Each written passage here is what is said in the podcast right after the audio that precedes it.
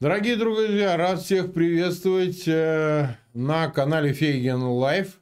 Время 20 часов, сегодня среда, 15 сентября. Назвал я свой стрим «Чума на оба ваших дома». Такая расхожая русская поговорка. Естественно, поговорим о выборах и опубликованном сегодня э, итоговом умном голосовании, ну и других призывах относительно предстоящих с 17 по 19 выборов так называемую Государственную Думу и так называемых выборов, конечно.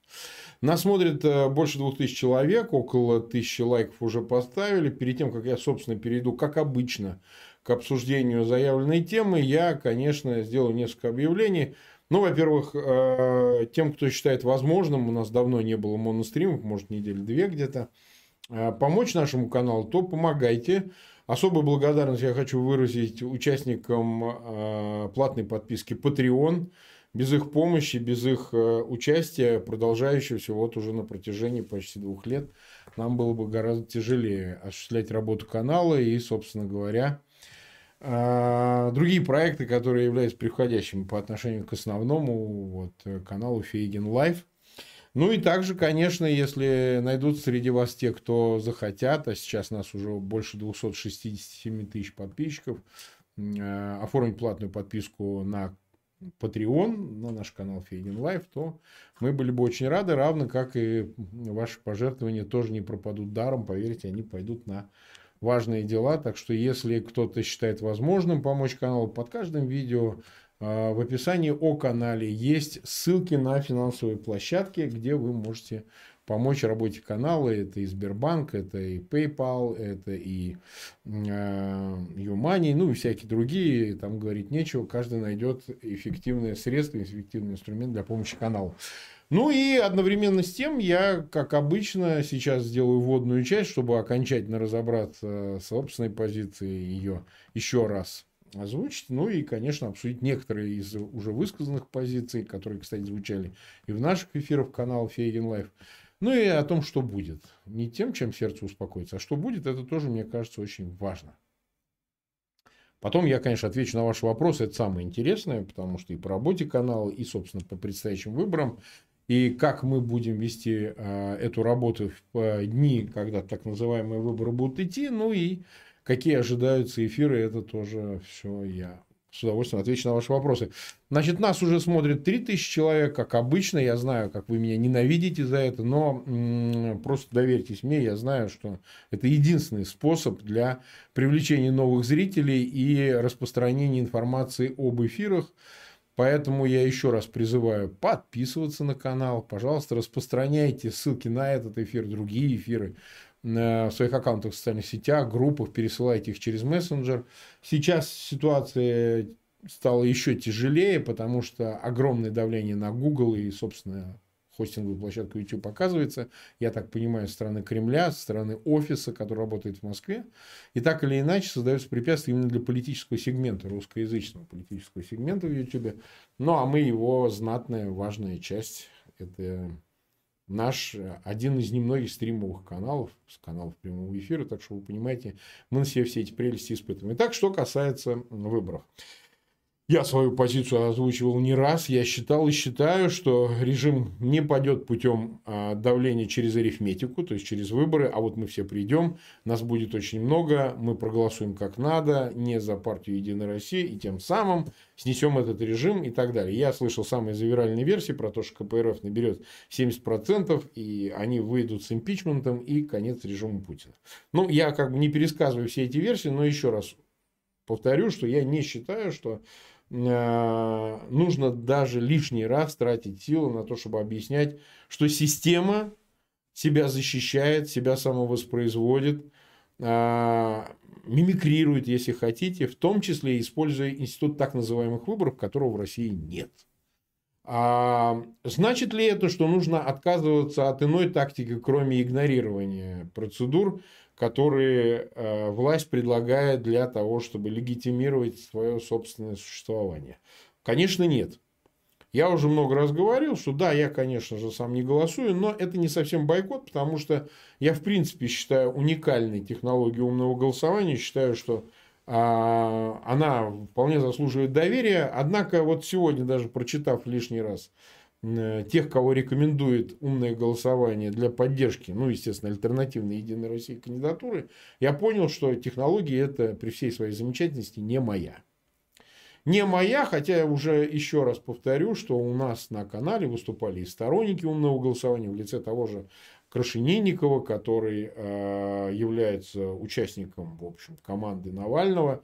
Выступали у нас и те, кто вроде как и не поддерживает э, активное умное голосование, но выступает за то, чтобы идти на выборы и голосовать за то же яблоко. Например, э, Игорь Александрович Яковенко у нас выступал не раз Э, Валерий Соловей, который поддерживает и умное голосование, и отдельных кандидатов. Э, я не раз высказывал какие-то симпатии по отношению к людям, которые баллотируются, но я делаю это из чисто, ну, что ли, эстетических, если хотите, соображений, потому что хорошие люди заслуживают поддержки. Но значит ли это, что нужно поддерживать институт выборов, путинских выборов, я подчеркиваю, не вообще выборов, а путинских выборов, это меня никогда не убеждало, и поэтому я предлагаю самим зрителям канала Фейгин Live выбирать идти им голосовать или нет. Но все-таки еще раз давайте пройдемся по ключевым моментам. Итак, почему же, собственно, система создана таким образом, чтобы э, в ней поддерживалась декоративность, фарсовость процедуры выборов, а не отбросить ее как ненужную, объявить себя монархом и, собственно говоря, управлять страной как э, своим наделом. Да? Маркиз Карабас объезжает свои владения. Это делается потому, что, в общем-то, в 20 веке Главным, что произошло в результате всех этих революций, социальных пертурбаций и падения колониализма 60-х, это то, что власть больше не наследуется от Бога. Она не передается монархам, как это было прежде, от э, Всевышнего, и таким образом наделяет их легитимностью высшая сила. Э, сейчас ее как бы эту легитимность получает от народа. В этом и весь обман, все преступное, отвратительное, гадкое в нынешней России, путинской России – лицемерие, которое выражается в том, что эти процедуры нужно показывать собственному народу, не столько даже Западу, Западу, в общем, по большому счету, и начхать, мало чего они могут сделать для того, чтобы изменить положение вещей в условиях диктатуры, в которой мы существуем, авторитарной диктатуры.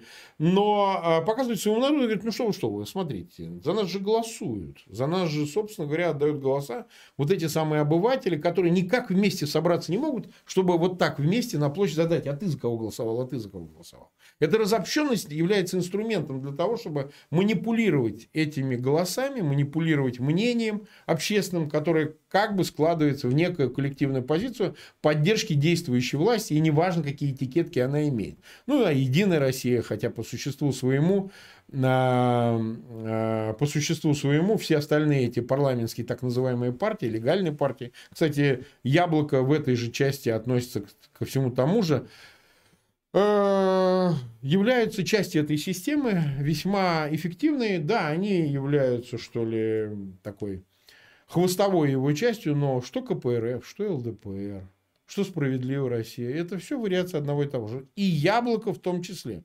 Да, есть какие-то замечательные, честные люди, которые находятся и в КПРФ, и в справедливой России. Ну и в яблоке их огромное число. Но работает не сумма людей, я еще раз хочу подчеркнуть, а вот эта политическая субстанция какой является система, которая не может измениться путем э, внутри, внутренних перетурбаций. Попытка воздействия внутри на нее не дает никакого результата. Ровно поэтому Навальный сидит, а не находится на свободе.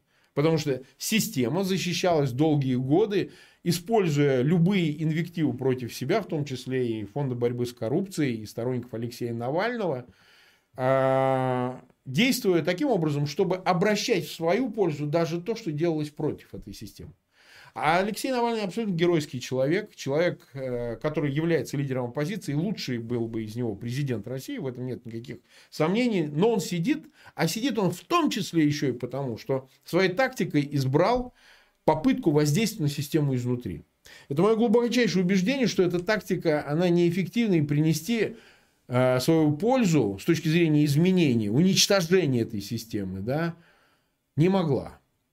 Но выбор был сделан в эту пользу. И мы уже не раз это проходили. Практически каждые выборы в том или ином виде умное голосование работало. Я сам участник событий 2012 года, выступал на митингах, был членом Федерального политсовета движения «Солидарность», которое было одной из уличных сил, проводником э, в начале там, 5 декабря 2011 года и некоторые другие митинги, как организатор – вот той э, зимней революции.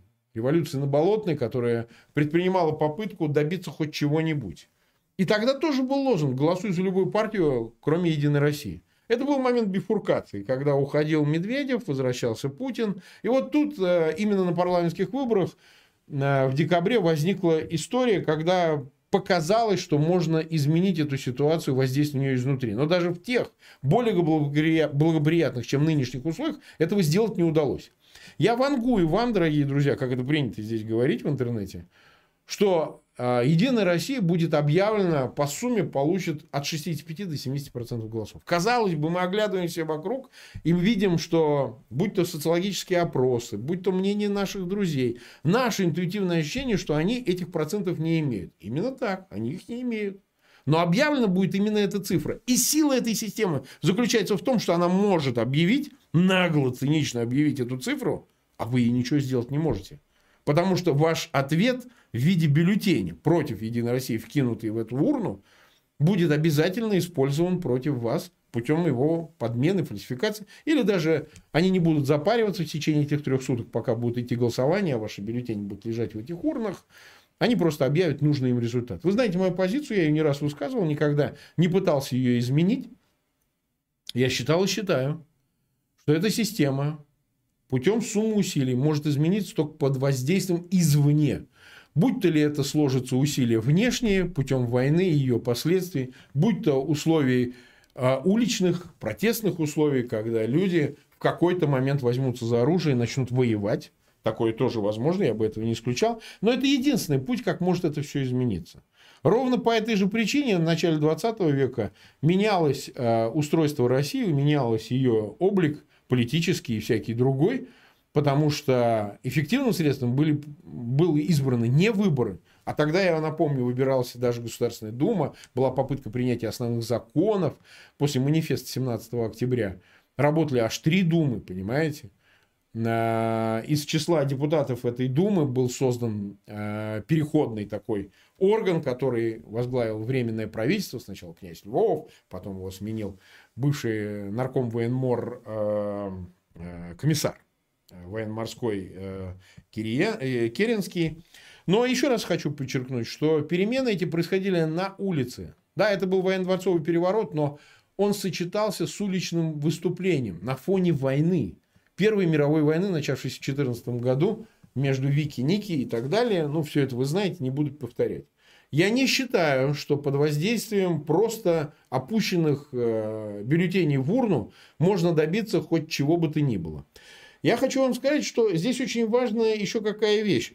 Нас пытаются заставить поверить, что коммунисты, за которых надо отдать голоса, а умное голосование, конечно, там львиную долю голосов, практически решающую их часть, отдают за коммунистов. Ну, я даже не говорю о том, что в числе списков этих коммунистов находятся законченные подонки, ровно такие же, как из «Единой России», не лучше, не хуже, точно такие же, которых надо ставить к стенке, что называется, ну, какой-нибудь Аграновский, понимаете, за него умное голосование предлагает проголосовать за вот этого Аграновского в Московской области. Я просто знаю этого Аграновского, значит, так называемого адвоката, он долгие годы работает под Лубянкой, вот. Э, чего он только не говорил, что нас надо расстрелять, Навального надо, э, значит, убить, а, значит, э, нужно в Донбассе всех украинцев убить и так далее, и так далее, и так далее, и так далее. Вот за этого персонажа как бы предлагается отдать голос, ну, лишь бы не Единая Россия. С одной стороны, логика понятна и тактика понятна. Коммунисты, которые вроде как должны манифестировать себя оппозиционной силой, в случае их получения ими а, какого-то значимого числа голосов, могут повести себя иначе, бороться за свое представительство и так далее.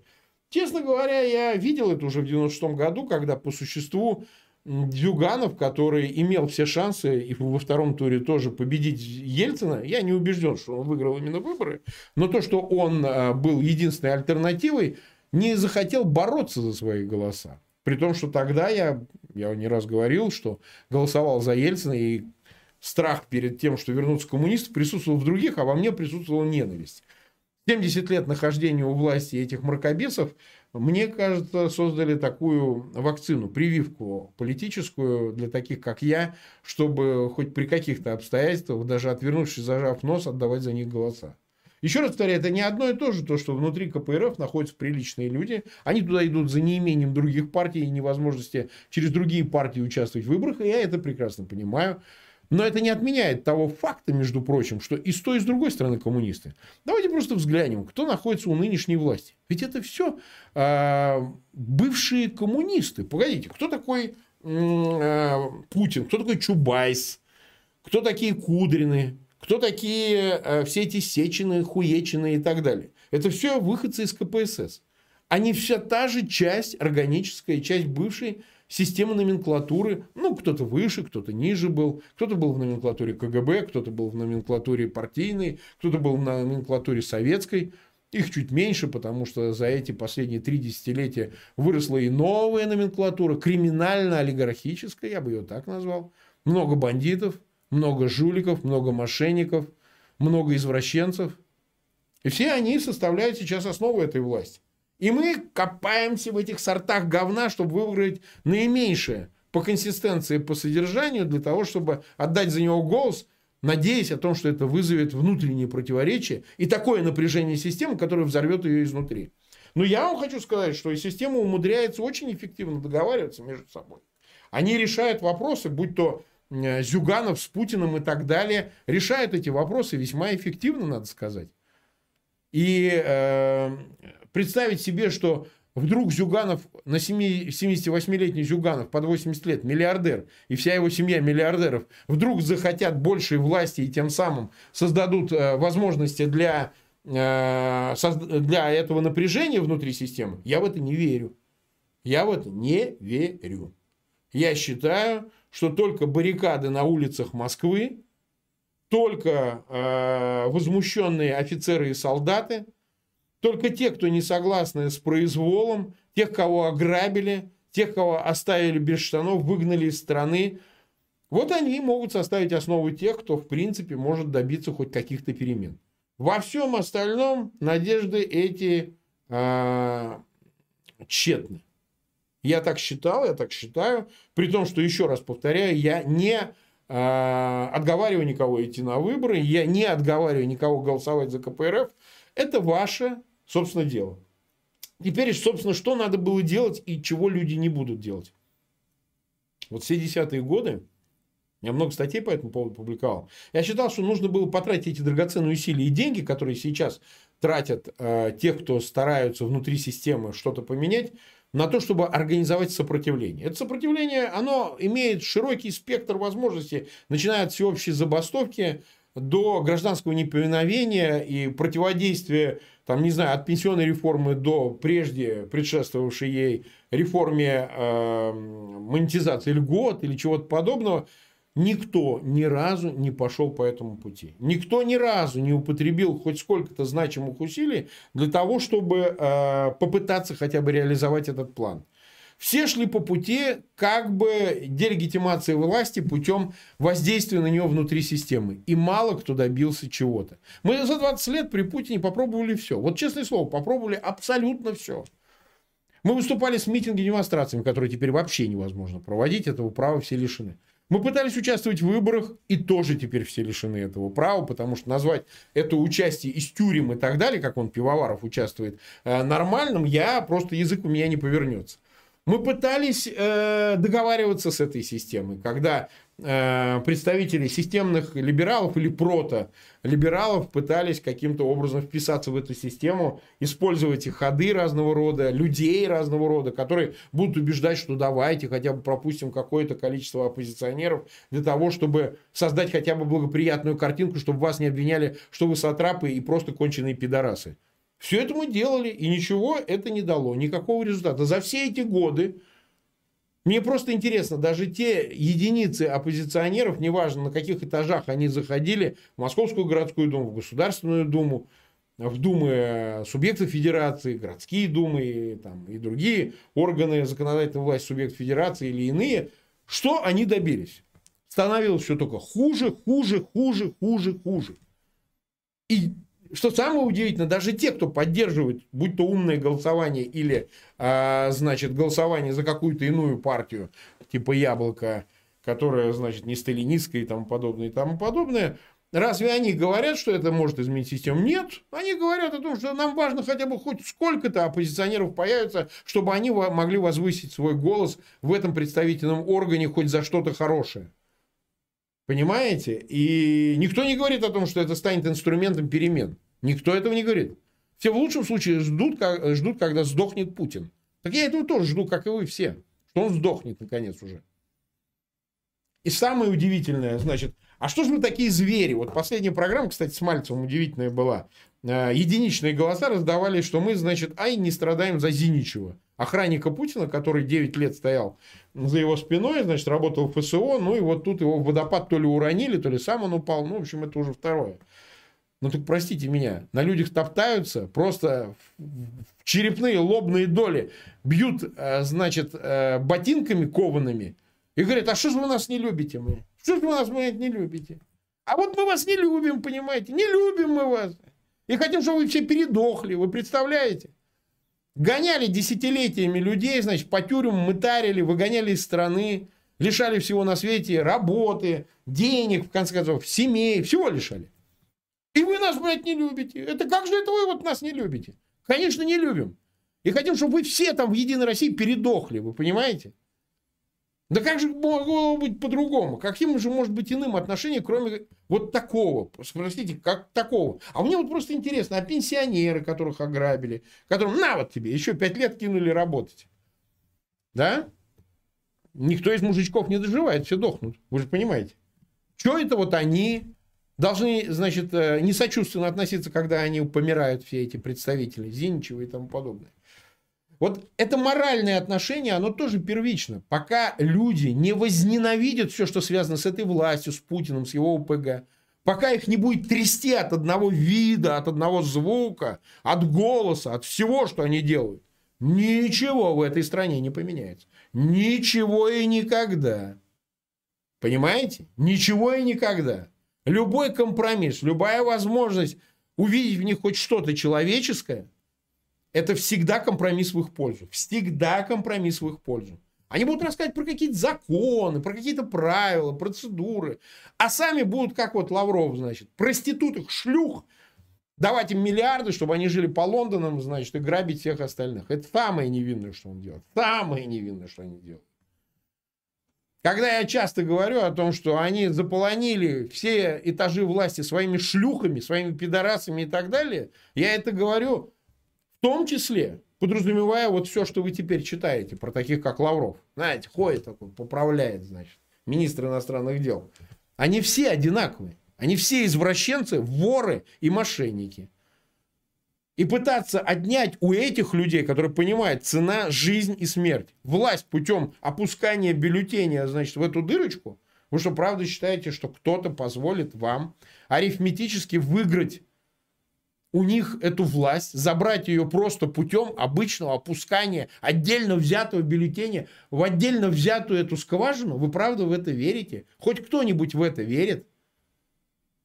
Какой нормальный человек поверит, что вот эта ОПГ-банда криминальная, которая состоит из людей, которым убить человека, что через ноздрю высморкаться, вы правда считаете, что кто-то позволит объявить им импичмент, отнять у них власть, так сказать, проголосовать, как кому-то захочется в этом представительном органе.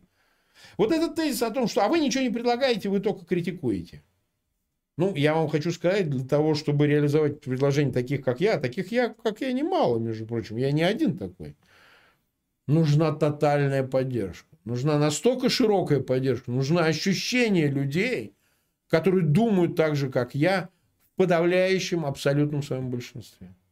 Для этого не надо будет кидаться, так сказать, с голыми руками на тучные стада Росгвардии. Для этого не надо. Нужно, чтобы появилась критическая масса мужичков, глав семей, которые сказали, ну все, ну хватит. А вот теперь хватит. Вот теперь вот уже все. Вот так больше не надо.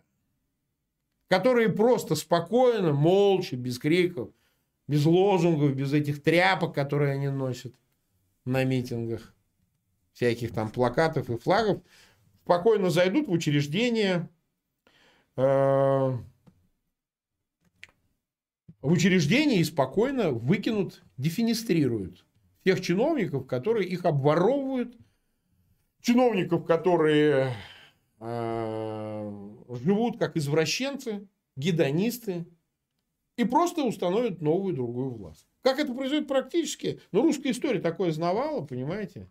Знавала, я много вам раз рассказывал, как Александр Сергеевич Пушкин в своем в истории Пугачева рассказывал, как э, восставшие пугачевские башкиры и казачки смазывали жиром офицеров, да, императорских, э, свои раны. Ну, не было лекарств, вот так они делали. Снимали живых шкуру и смазывали этим жиром раны. Понимаете? Вот какая Россия настоящая. Я много раз слышу, что мне говорят, что да не, русский мужик уже не такой. Русский мужик пьющий, трусливый, ни на что не способный. Переродился мужичок. Не такой он. И Фегин его апологетизирует просто потому, что не понимает его существа. Ну, то ли он там, не знаю, наполовину русский еврей, муха меня замучила, то ли еще почему. На самом деле не так. На самом деле не так. Э, человек не меняется, и ментальность его не меняется, она усугубляется. И русские в пределе своем, они усугубляют собственное существование. Они хотят все время дойти до точки. Они не умеют остановиться на промежутке. В 2000 году одним пинком можно было решить все проблемы. Одним пинком, понимаете? Но дождались 21 года, когда все усугубилось настолько, что пинком уже не обойдется. Да? Теперь уже понадобится потратить э, сотни тысяч жизней, положить на этот алтарь. Оно так и будет, не потому что кто-то этого хочет, а потому что дальше существовать уже невозможно. Дальше будет только хуже. Дальше они уже, э, вот этих проституток, которых они имеют в своих учреждениях для прикрытия собственных утех, э, изображают их чиновниками и так далее – а, они будут уже их использовать в качестве начальников над вами, больших начальников. Понимаете? И это в какой-то момент колыхнет. Колыхнет сознание людей, они, в общем, вряд ли смогут стерпеть даже такое. Процесс этот, кстати, идет. Им неким заполнять все этажи этой власти, кроме как лично доверенными лицами. Понимаете? Она, власть, превращается в собственное говно, ухудшаясь в самом своем существе. И люди это, безусловно, видят, но они это терпят. В этом разница. Они видят, они знают, они сознают это все, но терпят. Как долго этот процесс может продолжаться? Это загадка. Русская загадка. Никто этого не знает. Мы можем только предвосхищать, что это может измениться, что должно это измениться. Но мы это можем только предвосхищать. У нас нет прогнозов. Когда упрекают э, заслуженно, незаслуженно каких-то из моих экспертов, Соловья часто, кстати, за то, что он э, все время прогнозирует смерть Путина, обстоятельства непреодолимые силы. Многое ведь тут, ведь знаете, что от желания. Ну, хочется этого. Хочется, понимаете? Хочется, чтобы этого дьявола куда-то вообще забрал Всевышний, понимаете? Наконец уже. Избавил нас от этого от всего. И это желание, оно выше анализа, выше любого соображения. Вот так это работает, к сожалению. И часто не попадает, понимаете? Не попадает. Подводя итог, я 28 минут вот в эфире был, я вам хочу сказать следующее. Делайте, как считаете нужным. Хотите, идите голосуйте. Не хотите, не идите, не голосуйте. Хотите, отдавайте голоса за коммунистов. Не хотите, не отдавайте, выбирайте яблоко, кого бы то ни было еще. Это ваше дело. Никто у вас этого права не лишает, никто не сушит явку, никто не пытается вас заставить делать что-то или не делать чего-то. Но помните, всегда держите в своей голове, чего бы вы сейчас не делали, если на утро, в понедельник, вы испытаете этот э, выдох разочарования, потому что увидите эти цифры под 70%, которые вам объявят, вам легче будет, быстрее будет достигнуть состояния, о котором я вам говорил, когда уже все. Когда уже дальше тянуть и терпеть невозможно. Если вам нужны еще одни выборы, нам, вам нужен еще один плевок в лицо, ну так подождите. Сделайте это. Дождитесь, когда этот плевок начнут вам размазывать по лицу. Это хорошо. Потому что у вас мотивация будет еще выше. Сейчас я говорю вообще, обращаясь не только к зрителям своего канала, но и через вас как бы к тем, кто эту рефлексию испытывает. А это гораздо более широкая среда. Это не только те политически намагниченные люди, тем более оппозиционные, которых уговаривать-то не надо. А вот те, кто колебаются, вот те, кто, понимаете, считают, ну а вдруг пронесет меня, вдруг меня не зацепит. Я вот как-то бочком-бочком между струйками. Зацепит всех. Так работает эта система. Она к каждому придет. Просто к каждому. Поэтому я за будущее спокоен.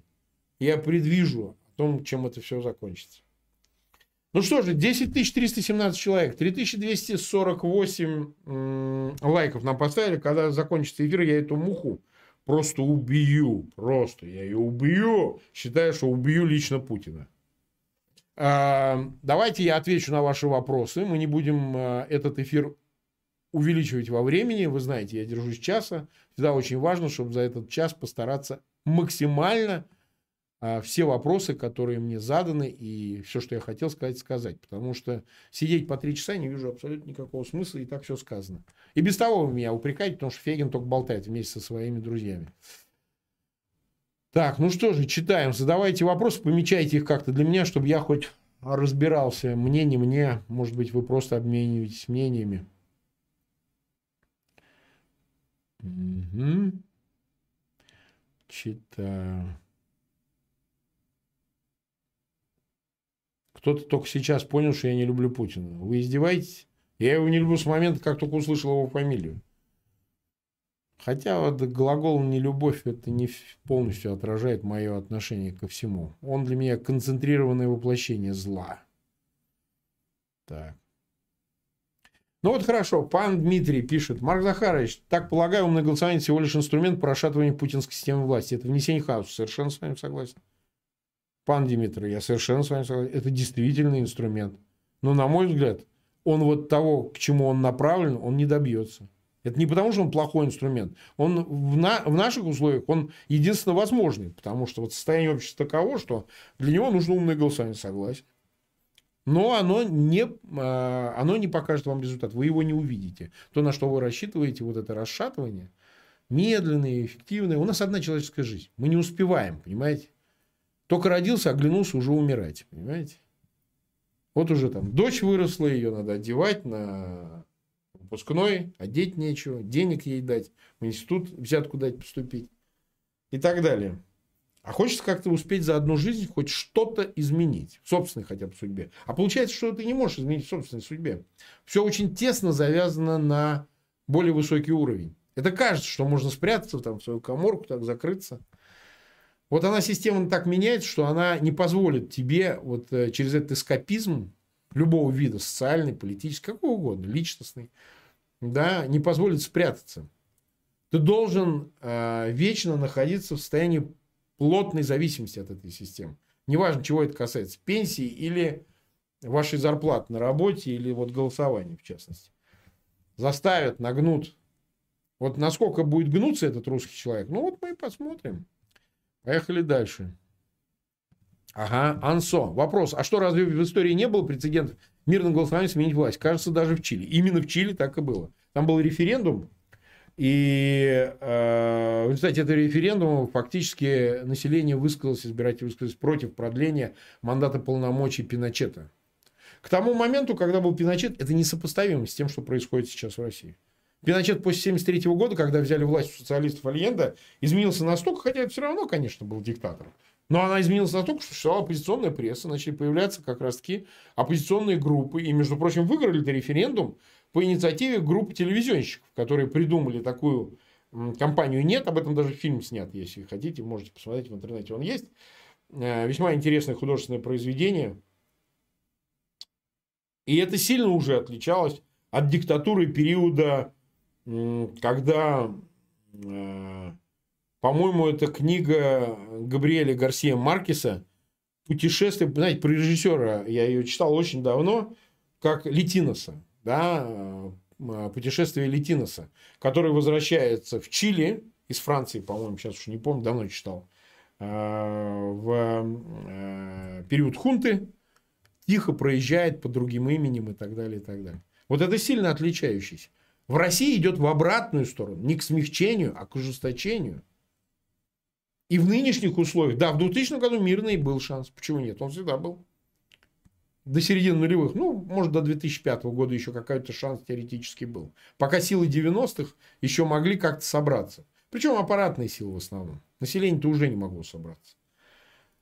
А сейчас уже такой возможности нет. К сожалению, мы не можем рассчитывать, что внутри системы есть здоровые конструктивные силы, те, к которым апеллирует умное голосование, которые имеют своей целью устранить Путина и его УПГ от власти. Их нет.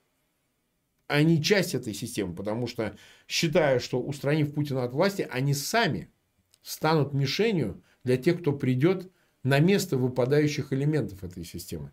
Если там появятся новые молодые люди, агрессивные, злые, чиновники, военные, офицеры и так далее, так они расправятся с Зюгановым точно так же, как и со всеми остальными. Так это они воспринимают, и это действительно так, кстати. И поэтому внутри этой системы, а она авторитарная уже с отдельными тоталитарными элементами, только отдельными, пока они еще не сложились, но у них еще работать и работать, засучив рукава они рассчитывают э, на то, что они ужесточат еще сильнее систему. И поэтому нам, если вы сравните с Чили, такой возможность перемен не грозит. Ну и потом есть просто социологические исследования. Если вы смотрите, считаете, я вот за ними слежу. Практически в 21 веке ни одна из сущностных диктатур не упала в 85-90% посредством выступлений. Вы знаете об этом? Выступления уличные, возмущения и даже абсолютное подавляющее большинство людей, которые не желают жить под диктатурой, не смогли добиться своих целей. Нынешние системы опираются на военную силу, на силовой аппарат и не позволяют сгруппироваться, консолидироваться силам, которые могли бы эффективно снести эти диктатуры. Примеров сколько хотите. От э, Венесуэлы и Норвегии, ой, извините, не Норвегии, Никарагуа, и заканчивая, так сказать, Белоруссию, Москвой, и рядом других мест. Нигде. Мьянмой, например, Бирмой, да, и так далее. То есть, э, что-то произошло в воздухе, что-то произошло в этом эфире политическом, когда диктаторы поняли, что уходить нельзя ни под каким давлением улицы. Оставаться надо до конца. И нет такой цены, которой нельзя заплатить за то, чтобы у этой власти оставаться. Убить миллион, значит миллион. И, конечно, в этих условиях демонстрация готовности умирать и убивать, о чем я не раз говорил, является инструментом перемен. Та сила, которая продемонстрирует наиболее ясно и последовательно эту готовность, та и возьмет верх. Сегодня этот верх берет нынешняя власть, потому что у нее есть главное инструмент, главное качество – готовность убивать. Они это демонстрируют всеми возможными способами. Они готовы убивать. Помните, как я не раз рассказывал покойного своего друга Гейдара Джемаля э, историю, которую он мне рассказывал, когда встретился с одним диссидентом и в советские годы. И тот ему сказал в споре, когда Гейдар Джемаль сказал, ну вот что ты думаешь, что ты думаешь, вот если вдруг коммунистическую власть захочет снести какой-нибудь Свердловский, выступивший целый город, сбросят они на него атомную бомбу. И тот рассказал, дурачок, прошедший лагеря? Конечно, сбросят. Конечно, сбросят. Потому что власть свою они будут защищать любыми способами. А тем более теперь, понимая, что утратив эту власть, они утратят и свою жизнь. Сейчас это уже стало вещами тесно связанными. Потеряв власть, они теряют жизнь. Не капиталы, не свое будущее и будущее своих детей, не возможность спрятаться за пределами России они теряют свою жизнь. Потому что расчет будет очень жестоким. И поэтому ни один дурак никогда не отдаст вам эту власть на выборах. Поехали дальше. Так.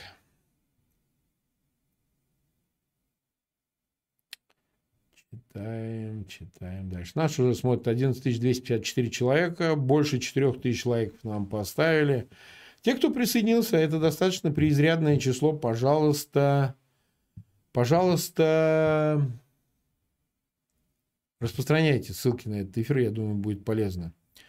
Ну вот какой-то Костя Дзю, на, Дзю причем, да, не Дзю, а Дзю, пишет, что Марк, добрый вечер, а вы сами готовы на баррикады? Я даже обсуждать это не буду, кто готов, не, не готов. Вопрос стоит не так. Будет баррикад, будет разговор. Вопрос стоит о готовности огромной массы людей в принципе обсуждать эти вещи. Еще каких-нибудь несколько лет назад это было запретное табу, как «А, том, что какие-то баррикады, революции, что власть, вообще говоря, переходить может не только путем через преемников или через вот такие, так сказать, шуточные выборы декоративные. А оказывается, она может быть силовым образом взята. Что она может быть взята тем, у кого сильнее воля и тверже дух. Понимаете? Я считаю моей заслугой сейчас, вот сейчас, является то, что я людей повернул к этому, что они начали вообще в эту сторону думать, что они начали размышлять, оценивать свою жизнь. А сколько мне осталось, а сколько я прожил? Ну, 20 я лет прожил. А сколько еще у меня? 20. Мне будет 60, мне будет 70, мне будет 40. На что я потрачу эти оставшиеся годы? Умру ли я, не вспомнив ничего важного такого, что я сделал, чтобы изменить жизнь своих будущих детей? Ну, будущее своих детей. Своих внуков, там, наследников, других и так далее. Если я ничего из этого не сделал, а просто прожил зайцем эту жизнь, проскакал на одной ножке, ну, может быть, так и нужно, и большинство обывателей именно так воспринимают свое существование. А вот я считаю, что я уже сделал так много для того, чтобы эта баррикада вообще появилась. Я даже, имея весь набор этих заслуг, уже вообще ничего могу не делать в этой жизни. Просто почивать на лаврах. Поверьте мне, я сделал так много всего за свою жизнь. Я с 15 лет не выхожу с этих баррикад. Я в 15 лет вошел в политику, в 86 году в клубе, вступив в клуб любителей истории Отечества в Самаре, Ливу так называемый, где сплошь были диссиденты, из недр которого вышли Народный фронт поддержки перестройки, а, клуб демократии. Солонин, кстати, возглавлял один из структур этого Народного фронта поддержки перестройки в Самаре. Такой был деятель комсомольский. Вот. Потом создались радикальные организации типа Демсоюза, в которые я вступил. А потом я стал депутатом Государственной Думы, где я пытался принимать закон, ну, по возможности, будучи 21-летним молодым человеком, 22-летним молодым человеком, чтобы в России больше Путина никогда не пришли к власти. Но мы оказались неэффективны. А потом я был э, долгие годы адвокатом, вот десятилетия, когда Путин пришел к власти, для того, чтобы хоть как-то повлиять, как-то защитить права человека, людей, гражданские права, политические права. За что меня, собственно, и лишили статуса адвоката. Я стоял во всех мыслях и немыслимых оппозиционных объединениях. У Касьяновых, солидарностях с Немцовыми и Каспаровыми и так далее. Я делал все для того, чтобы это изменить. Так что мои заслуги неимоверны. Я осознаю их, но никому их не продаю. Ни на что не конвертирую и не обмениваю. Пришло время, когда должны на эти баррикады появиться уже новые люди. И возглавить это движение. А я свою задачу уже во многом выполнил. А сейчас ее продолжаю путем того, что разъясняю, как изменится все.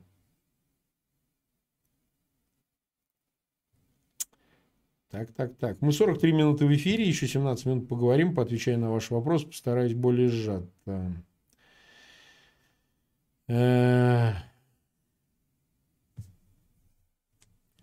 Так.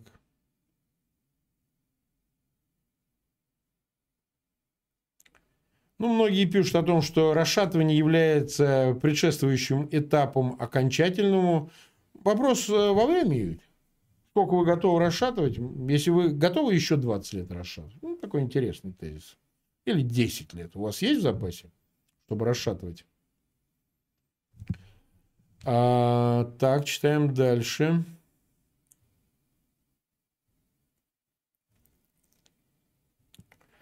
Кто-то говорит о бойкоте выборов и революции. Красиво звучит. Собственно, то, о чем я и говорил. Так. Вот кто-то говорит, Ольга Кузнецов, Фейгин, иди на выборы, такой повелительный наклонение. Ну, хотя бы испортить бюллетень, но не давай шанс Ер снова глумиться над народом. Это вообще, конечно, кошмар. Я пытаюсь вам объяснить, что никто ваши бюллетени не считает, что все уже посчитано, что уже сверстаны протоколы. Вы мне рассказываете про то, что процедурно сходить и, значит, э, порвать бюллетень. Я вам еще раз объясняю, что уже все есть. Уже все готово, все протоколы, уже все цифры сверстаны. Пойдете вы или нет. Другой вопрос, я не отказываю вам, не пытаюсь вас переубеждать, идти вам или нет. Но я не иду, потому что я знаю. В этом разница.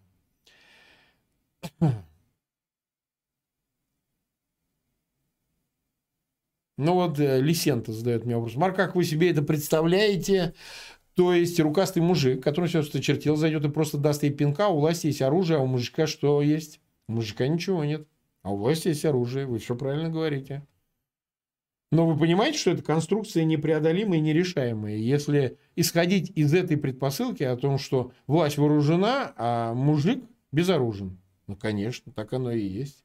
А кто же сказал, что цена этого всего будет просто целование и братание? Нет, так не будет. Это невозможно. Это невозможно. Это будет столкновение, в результате которого будут э, живые и мертвые. И, к сожалению, по-другому в истории человеческой не бывает. Так все это и крутится. Между прочим, посмотрите, товарищ, который совсем не дурак, глава Башкирии, а, его тут поймали на высказывание о том, что вы что думаете, вам кто-то отдаст власть? Прочитайте, вы, может быть, видели, да? Хабиров его фамилия ради. Что власть просто так никому никто не отдаст. На выборах, не выборах. То есть он по существу, как я много раз говорю, они немного подглумляются, да, потому что они знают это все. И они иногда их прорывают, когда им что-то пытаются адресовать, какую-то критику. Они говорят, вы что думаете? Мы вам отдадим власть, вот переводя на русский язык. Вы что думаете? Что мы э, просто так вот возьмем и позволим вам на выборах проголосовать и получить результат, который не устраивает действующую власть? Вы серьезно? Что правда? То есть они открыто говорят, что этого не будет. Люди этого не слышат, они стараются слышать только то, что им хочется слышать что у них есть возможности, права, что они могут консолидироваться и что путем опускания бюллетеней они могут изменить систему. Нет, это невозможно. Это невозможно в России. Россия не та страна с не той традицией, где это в принципе вопрос решаем. Потому что источником формирования власти выборы в России никогда не являлись. Слышите? Никогда. Ровно поэтому вы власть изменить на выборах не можете. Вы можете это использовать как тактический инструмент. Я об этом уже говорил. Да, конечно, почему нет? Консолидировать возмущение путем обмана и так далее. Можно попытаться. Попробуйте и в этот раз. Проблем никаких. Но давайте в понедельник об этом просуждаем. Так же точно, как я слышал те же тезисы 1 июля 2020 года, когда были голосовали поправки по Конституции, где они самосвалами нахрен сваливали эти бюллетени, но в конечном итоге объявили цифру совсем не ту, которую путем подсчета была получена. На 20 миллионов больше, это не я сказал, вон, а, почитайте, э, значит, исследование Шпилькина, по-моему, фамилия. Он все это прекрасно разложил, просто показал, что просто 20 миллионов тупо просто приписали. Просто без всего. Я думаю, приблизительно так же здесь и будет. Миллионов 20-25 они и припишут. Ну, где-то это посложнее будет сделать э, путем вот этого электронного голосования, припишут, как в Москве 2 миллиона где-то просто в регионах э, ничего делать не будут. Но в конечном итоге все цифры соберутся в Центральной избирательной комиссии, где объявят одну единственную верную цифру. Вот так это будет. Вы хотите узнать, как это будет? Ну, вы в понедельник это увидите, пересмотрите мой стрим и скажете, был ли я прав или нет. Вы сможете, так сказать, хотя бы в экран компьютера плюнуть в меня, если окажется что-то по-другому. Но я так считаю, я рассказываю о том, как и в чем убежден, а дальше поступать вам. Я не считаю, что у меня нет времени подождать и еще пройти несколько циклов выборов, чтобы в дальнейшем добиться того, чего мы хотим. И логика, которую я пытаюсь внушить вам, как своей аудитории, завладеет гораздо большим числом людей. Я считаю, что у меня шанс на это есть. Еще 2-3 цикла, и все поймут, что ну да, ну да, больше никакие эти тактики не работают. Я хочу также добавить, что э, ничего не меняется в том смысле, что на нашем канале вы будете слушать не только Фейгина с его позиции, вы услышите послезавтра того же Соловья, который поддерживает э, поход на голосование и поддержку отдельных кандидатов. Вы услышите и Федора Крашенеев, который поддерживает умное голосование. Вы услышите и Игоря Яковенко, который поддерживает э, голосование за хороших людей. И так далее, и так далее. Ничего не меняется. Но равно наряду с ними я также имею право высказать и свою точку зрения – которая вполне себе конкурентна в этой аудитории для того, чтобы найти своего э, сторонника.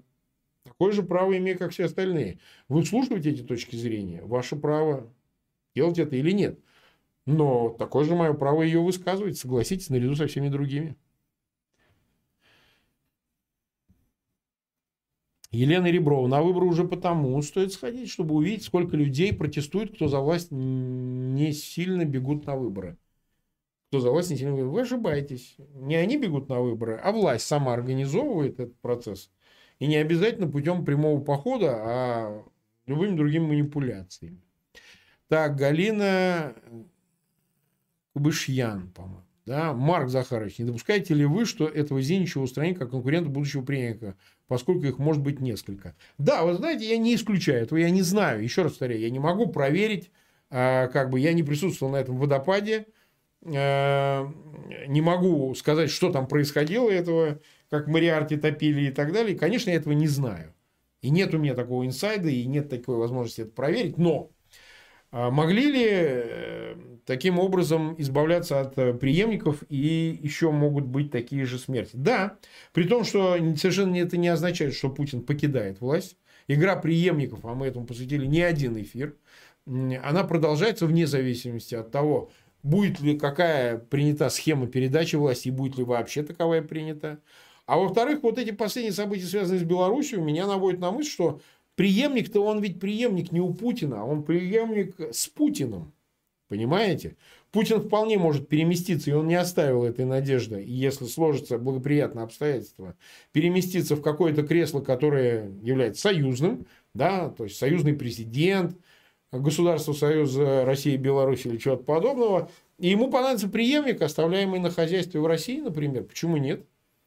Такое тоже не исключено и вполне допустимо. Поэтому говорить о том, что Преемники нужны только в случае, если Путин уходит на пенсию и едет отдыхать или лечить какое-то неустранимое у него заболевание, влияющее на его жизнь.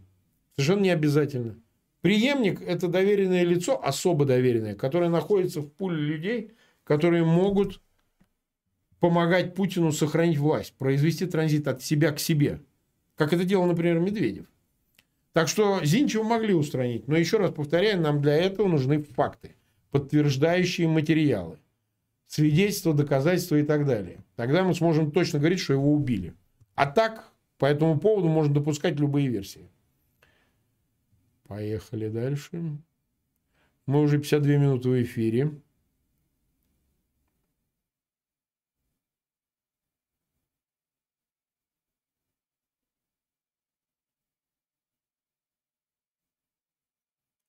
Так.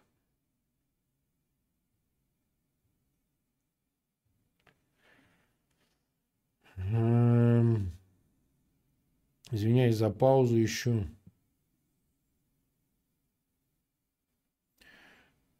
Так, пишут цитаты чужие про то, что сменяемость власти в авторитарных режимах происходит не в результате выборов, а и вследствие их. Все понятно. Кроме красивой фразы, нужно только учитывать одно обстоятельство. Мы имеем дело не с классическим авторитарным режимом, а с русским авторитарным режимом который отличается от э, авторитарного режима, как это было Франко в Испании, или Салазара в Португалии, или Пиночета в Чили, латинских режимов. А можно и другие рассмотреть, подобные же. И что-то, вы знаете, далеко не во всех э, подобных происходила формальная смена власти в результате выборов. Например, Пиночет, э, то есть, я извиняюсь, Франко умер в 1974 году. Он лежал, шланги торчали. Вы знаете, что он в коме был? Все сидели, ждали, когда он испустит дух. Вот так работала система. Но хочу вам сказать, что эти э, системы, они знали свободу. Поэтому они могли к ней вернуться. А русская жизнь, русская история не знает этой свободы. Люди не знают, к чему вернуться, потому что они никогда этого не испытывали. Они свободно не жили. И поэтому, собственно говоря, это относительные свободы 90-х или там в 17 году, лето 17 -го года, но максимально какой-то период, который можно назвать свободным. Но я еще раз хочу подчеркнуть, русский не знает, к чему ему возвращаться или что создавать. Для него это проблема. И поэтому он не верит в институт выборов как таковой, что на нем меняют власть. Это тоже надо учитывать. Вот те обыватели, которые голосуют за любую власть, если Навальный был бы президентом, они бы его поддерживали и кричали, Путина надо разорвать, как куренка, на одну ногу наступить, вторую потянуть. Голосуют за власть, потому что считают, что власть сама должна менять себя. Внутри себя определять, кто будет кем. Вот э, этатистское сознание. В центре всегда находится сюзерен. Изменить это можно только революционным путем. Прежде всего изменить это сознание. Вот это задача. На выборах это не меняется. Так, поехали дальше.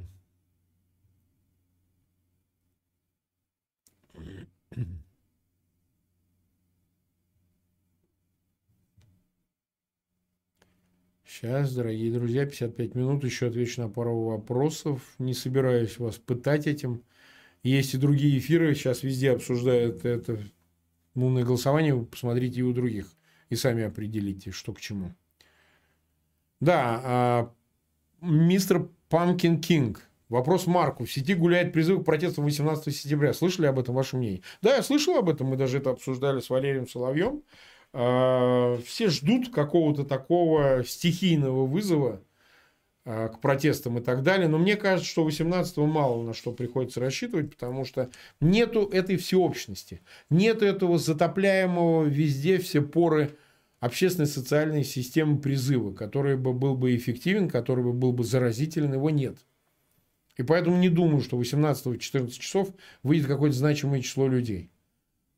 Каким еще должно быть унижение людей для того, чтобы они вот в едином порыве вышли, сложно судить. Потому что загадка русской души, она не отменяется. Она лишь сохраняется.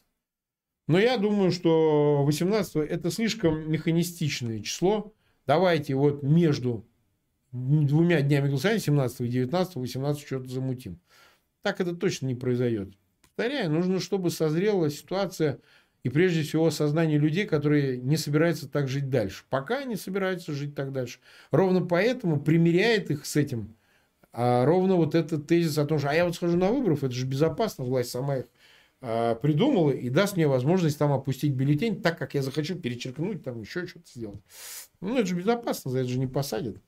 И так далее. Поэтому это единственная форма, оставшаяся, пока еще оставшаяся, возмущения, при том, что она предельно регламентирована. В этом бюллетене нет людей, которых вы хотели бы видеть. В этом бюллетене тех, кого разрешили быть.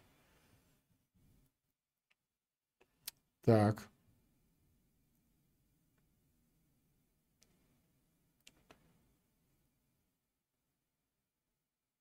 Ну, тут, тут Киллер Старс говорит, что он не хочет прежнего коммунизма, не хочет дикого капитализма. А вопрос уже сейчас не стоит между капитализмом и коммунизмом. Коммунисты главные капиталисты, между прочим. Если мы говорим о КПРФ, это не вопрос идеологии. Несмотря на то, что они декларируют классическую приверженность классической идеологии марксизма, да, но на самом деле она уже не такая, и они вообще-то вписаны в контекст дикого капитализма, который существует в России. Причем капитализма монополистического он в таких формах вообще существует, ну, в принципе, как э, экономическая база, что она неотличима, вообще говоря, от монопольных стадий, форм подобных, будь то в госкапиталистических, э, в свое время об этом очень хорошо Кожев написал, сравнив хрущевскую, хрущевский социализм э, с госкапитализмом Наполеона Третьего. Конечно, это не одно и то же в нашем понимании. Мы понимаем, что такое система при Хрущеве, но выбравшаяся из-под сталинских десятилетий, она, казалось бы, пыталась мимикрировать в какую-то сторону. В конечном итоге она, кстати, пришла к разрыву конца 80-х и появлению на пространстве бывшего СССР капитализма. Но еще раз хочу подчеркнуть, не это определяет сейчас вопрос э, будущей власти и существования системы. Не экономическая его составляющая, потому что она уже сложившаяся. Частная собственность, рынок, даже вот такой э, полурынок – монопольный рынок, госрынок, все равно э, являются формами альтернативными обобществлению в тех масштабах, какое оно было при Советах. А, это уже другая система, но она остается такой же неэффективной, собственно говоря. Капитализм, социализм, это все осталось в 20 веке. Сейчас какая-нибудь э, Франция демонстрирует социальную приверженность э, в степени, которая не снилась никакому Советскому Союзу. Защита, вот это равенство, социальная защита и так далее, выражен там настолько существенно, что никакой СССР не смог бы никогда достигнуть такого уровня. А это Франция. Я уж не говорю о странах Скандинавии и тому подобных. Ну вот опять от непонимания. Станислав Ф. пишет, что я предлагаю засунуть голову, там не знаю, куда я ее собираюсь засунуть. Пролетело у меня сообщение. Я уже сказал о том, что главная задача моя – это менять сознание, а не призывать на выборы или наоборот отговаривать на них ходить. Вы должны это услышать. Это очень важно. Это очень важно, чтобы вы услышали. Сознание людей, тех, кто внимает этому всему. Потому что если они завтра понедельник точнее, ну, условно завтра, увидят, что действительно 70% объявлено э, у Единой России, там 65, 60, 70, это одно и то же, вы же понимаете, они остальных докупят, э, то они же будут в недоумении, они скажут, ну как же так, мы же вот ходили, голосовали, а почему же вот э, ничего такого даже не сдвинулось даже на миллиметр? И тогда они вернутся к моему эфиру, послушают и попытаются еще раз понять, что система отказалась от вот этой формальной приверженности арифметики. Они не считают, что э, в принципе нужно считать голоса, что-то складывать на калькуляторе, там, газ-выборы, шма-выборы. Все пришло куда дальше. Это так же, как говорить уже о коррупции не приходится. Потому что а что такое коррупция? Это попытка э, хищения. Да? Ну, есть в уголовном кодексе похищение и хищение. Там, открытое и скрытое. Ну, неважно. Вот оно из э, похищения скрытого превратилось в хищение, в открытое. Да? А, значит, э, когда, собственно говоря, все, что принадлежит этому государству и как бы считается народу, принадлежит кучке людей. Кто распоряжается ЦБ, кто распоряжается ФНБ, кто распоряжается бюджетом, кто распоряжается всем этим. Мы вот буквально накануне с Гудковым об этом говорили. Этим распоряжается маркиз Карабас. Это все его. Зачем у самого себя красть? Его задача никому не давать, понимаете? Он это и делает. Вы ничего не получаете. У вас ничего не было, как они говорят. Поэтому э, моя, еще раз подчеркиваю, задача главная, тут я уже финализирую все, это менять людей, менять их отношения, менять их сознание. Если они будут э, воспринимать э, эту картинку ровно как ее воспринимаю я, без шор, без разговоров про то, что мы вот тут посчитаем, мы вот тут правильно сложим, мы вот тут призовем тех, кого надо и так далее, то они на следующем этапе уже скажут, нет, нет, мы уже будем действовать не так, мы будем действовать совершенно по-другому, и в нас не будет ни рефлексии, ни жалости, ни желания чего-то оправдать. Мы будем действовать совершенно по-другому. Вот это по-другому, вот тогда, когда уже это произойдет, и когда это охватит куда более массовый состав, вот тогда мы и поговорим, что надо будет делать в этот решающий момент. Ну что, дорогие друзья, больше 12 тысяч, почти 12 100 человек нас смотрит. 5500 почти лайков нам поставили. У меня огромная просьба, пожалуйста, ссылки на этот эфир размещайте в своих аккаунтах в социальных сетях и группах. Пожалуйста, ставьте эти лайки несчастные и подписывайтесь на наш канал. Обязательно подписывайтесь на наш канал, поверьте, у нас в ближайшие дни будет масса людей, которые, позиция которых совершенно отличается от моей, и это тоже будет интересно послушать.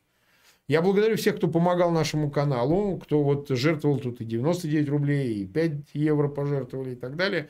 Поверьте, все это с пользой будет истрачено. Мы продолжаем работать в ежедневном режиме, это вызывает массу затрат, поэтому если у кого-то есть возможность помогать нашему каналу, мы это приветствуем. Но если нет, то подписывайтесь на канал, это практически эквивалентно тому же самому.